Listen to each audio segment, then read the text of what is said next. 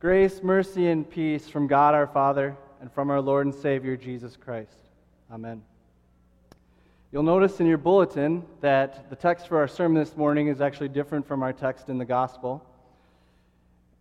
And for that reason, I would ask that you please rise, as is the custom of the church, for the Gospel lesson that is recorded in St. Luke chapter 9, beginning with the 51st verse. When the days were approaching for him to be taken up, Jesus was determined to go to Jerusalem. He sent messengers ahead of him. They went and entered a Samaritan village to make preparations for him. But the people did not welcome him because he was determined to go to Jerusalem. When his disciples, James and John, saw this, they said, Lord, do you want us to call down fire from heaven to consume them? But he turned and rebuked them. You don't know what kind of spirit is influencing you. For the Son of Man did not come to destroy people's souls, but to save them. Then they went to another village. As they went on the way, a man said to him, I will follow you wherever you go. Jesus said to him, Foxes have holes, and birds of the air have nests, but the Son of Man has no place to lay his head. He said to another man, Follow me. But he said, Lord, first let me go and bury my father.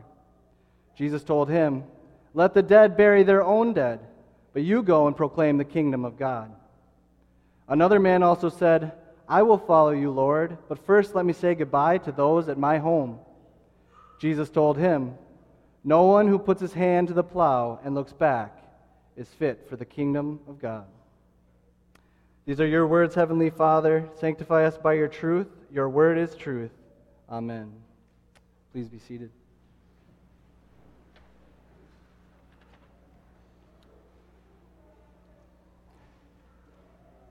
Have you ever set your mind on something, something you really wanted to accomplish? This may seem like kind of a silly question at first, because of course you accomplish things. We all do every day. Even this morning, you woke up, you got ready, you maybe had a little breakfast, had a little coffee, and you came to church. You accomplished that. That's an accomplishment. But that's not the type of accomplishment I'm talking about here. I'm talking about something more important, something more meaningful in life, something we want to strive to do, or something we maybe have never done before, something that we haven't been doing very well and we want to do better at. One major essential part of achieving things we want to accomplish, or goals for that matter, is determination. Determination is what does, does not, determination is what, we, what gives us the ability to accomplish those goals. Determination is what will not allow anything to come in the way of us accomplishing that. The determination we, are, we see in our text this morning that Jesus possesses is one that's hard for us to understand. It's a determination us mere mortals can't possess. Only the Son of God, someone who is God and man, can, can, can actually have the determination that Jesus possesses. So, as they go on their way, we see in our text this morning, and we're reminded of the days in Jesus' ministry, the early parts of his ministry when he's on his way to Jerusalem and he's going to a Samaritan village and he's not met with open arms. In fact, he's not welcome at all. Now, the Samaritans were a group of people, a sect of the Jewish community, who had broken off, broken away, and gone to find a place to worship of their own. No longer in Jerusalem, no longer in the temple, and they didn't get along with the Jews. In fact, they didn't associate with themselves with the Jews at all. And there was a lot of animosity, animosity between the Jews and the Samaritans. And they knew Jesus was a Jew, and they knew who he proclaimed to be, and they did not want him to there, come there.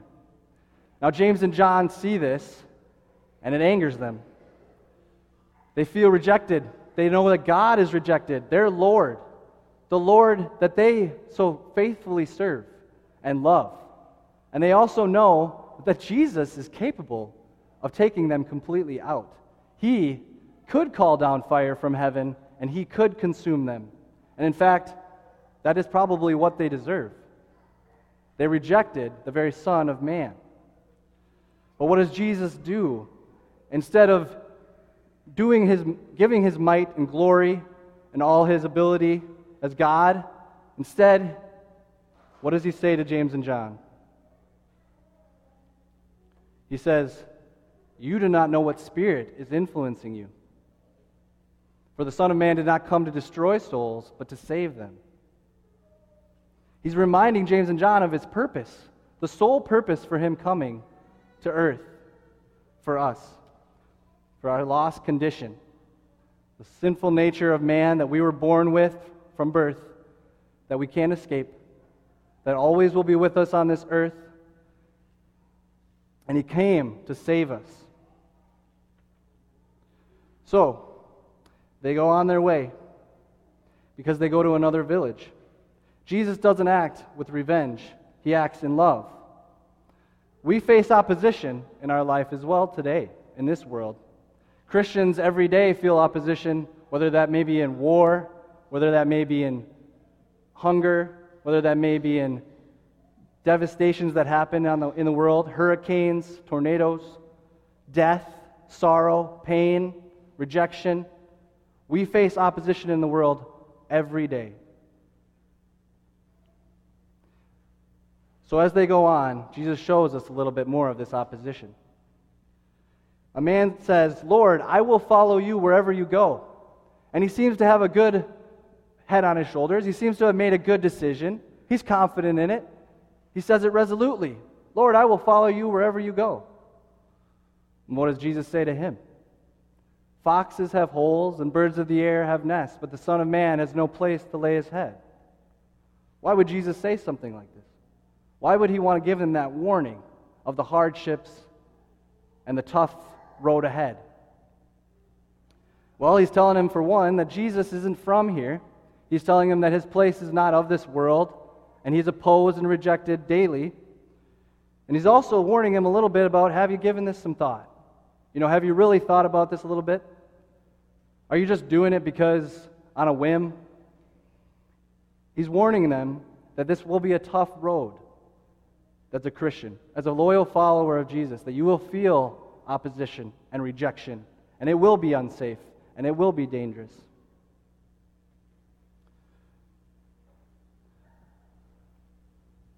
Now, as they go on, another man is approached, and Jesus says to him, Follow me. And the man says, I will follow you, Lord, but first, let me bury my father. This seems like a request that we can relate to. Death is a very thing, real thing in this world, and we lose people all the time. People close to us, people maybe not close to us. But this man says his father had died, and he wanted to bury him. He wanted to give him a proper burial. And Jesus responds to him, Let the dead bury their own dead, but you go and proclaim the kingdom of God. What does he mean by this? Doesn't that seem a little harsh of Jesus to say? And after all, what does that mean? How can someone who is already dead bury someone who's dead? What Jesus more than likely was trying to talk, say is he was talking of the spiritual nature of those people. The people, people's hearts had already rejected Jesus and God and that message. Their hearts and souls were already dead. And those people can worry about the dead. But you, you who are alive in spirit, who have faith, have a much bigger purpose. You are to proclaim the kingdom of God. The next thing is the encounter with the man who says, Lord, I will follow you, but first let me say goodbye to those in my home. Another request that we can relate to. But Jesus says to him, No one who puts his hand to the plow and looks back is fit for the kingdom of God. Another teaching lesson that Jesus is giving us with a picture of what it's like to follow him. Both of these last two lessons have been conditions. But first, first, what is that saying? First, let me do this first, Lord, and then I will follow you. we so often in our lives today put ourselves first too. We make excuses for not doing what God would have us do and want us to do, and instead we make ourselves or the things of this world, the possessions that, can, that will fall away and, and perish, we put those first. We break the first commandment. We make other things our God instead of making God our sole purpose and focus. So, what does this mean? Doesn't bode well, does it? Doesn't seem, seem good for us, does it? But in fact, along this whole way and all these lessons that Jesus is saying, he's showing us and the people in this text, in our, in our word this morning, that he is the one who is doing all of this. That we can't. We cannot, we can't, we can't, we can't be opposed by the world and the people around us and act in love and mercy like he did, going on to the next village, not seeking revenge, not being hateful, not wanting to destroy them. He went through not being from this world, being forsaken, being alone, not having a place to lay his head at night. Jesus did that. Jesus also went through this life on earth, and he didn't make conditions. He never made excuses. He never said, But first, Father, let me do this for me. Let me do this first. Throughout his entire life, Jesus did everything with you in mind, with me in mind, and with the entire world. He never put himself before you, and he never will again, or never will in, in our lives today. So I ask again, what do you want to accomplish? What are things you want to do? Goals you want to set? Well, all Christians should have the same goal in mind, and that's to be in heaven with our Lord and Savior, Jesus Christ. Isn't it kind of ironic that the most important thing we want to do and achieve and have something we have no part in? That we have no ability to get for ourselves, and we can't do it at all is the sole work of the Holy Spirit, of our Father in heaven, who gives us that. So, why? Why was he determined to go to Jerusalem? Jesus knew what awaited him there and what his final fate would be. He knew that not only would it be hard in his life, but his death would also be hard as well. He would go to Jerusalem and ultimately be accused, convicted, and hung up on the cross for you and for me. A man who had no sin, a man who did nothing wrong, would be put to death. Why? Well, it was his purpose. We see it right there in our text this morning. He reminded James and John of it, and he reminds us daily too when we need it, when we forget. His purpose was to save souls. Save souls, not to destroy them. That was the true purpose. That was the reason he came for us, came to earth. This purpose would require a very hard and great cost, a great payment. One not bought with gold or silver, but with the precious blood of Jesus Christ.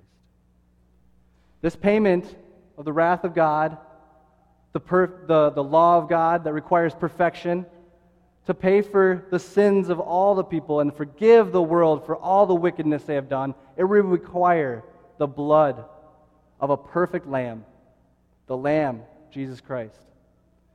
And he would go to Jerusalem and he would carry the cross. The cross that bears and is a symbol of all of your sins and my sins. And he would bear that and put that on his back and carry it to Calvary. And he would ultimately be nailed to it, and his side would be pierced.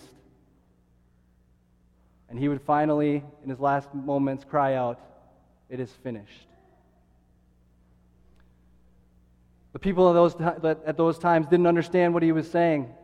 They thought he was crying out to Elijah. They didn't even understand the language they also didn't know what he meant. What does he mean by it's finished? Maybe it just means he's going to die. he's going to die soon. That's not what he was saying. He was saying his purpose was finished.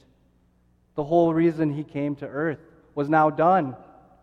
In his final breaths, he was the victor over death. Death has no power over you anymore. He won that for you. But how can we be assured of this? We still sin, and there's still sin in this world today. How can we be assured of this? We, that we have this salvation, this victory that was won for us on the cross. How do we know that it's ours? Because in our sinful nature, we still doubt that. We still doubt that it was for us. How could we? How could it be for us? If he, if he knows what we've done, he would never, we would never have salvation. But that isn't true. No, he came for that very reason. And in his life, he also instituted two wonderful gifts for us. Three, sorry, wonderful gifts for us the means of grace, the sacraments, word, Lord's Supper, baptism. In his, in his word, he strengthens us, strengthens us in our faith. He not only gives it to us in his word, but he also strengthens us. And in the same way, he also gave baptism, where in it, the Holy Spirit comes down from heaven, and with the water and the word that the, that the pastor put on your head, you became a child of God that day. A mark was put on your chest, on your head, as a child of God as a follower of Jesus. And he also gave us his Lord's Supper, the Lord's Supper, where in it we receive the very true body and blood that was sacrificed for us on that tree. The very true body and blood that we now eat touches our lips and we consume, it strengthens us, and it gives us forgiveness of sins. What a wonderful gift these things are for us. He is not only the one that won salvation, He gives the, us the means to that salvation. He is the most gracious and loving God that there ever will be, and ever was, and ever is. So, even in our hardships throughout life today, He's still with us. The world is still sinful, still hard, we still have to deal with things like death and sorrow and pain. But now Jesus is here with you. The very arms that were outstretched for you on that cross are now the very same arms that now hold you and embrace you through this walk of life. Through every sorrow and hardship you go through, He is there with you. So go now. Go with the joy of this great news that He won for you and He gives you. That no matter what you go through, He will be with you, and you have the assurance of forgiveness and life after death. In heaven, with our Father, in glory and majesty. To Him be the glory, now and forever. Amen. Please rise for the blessing.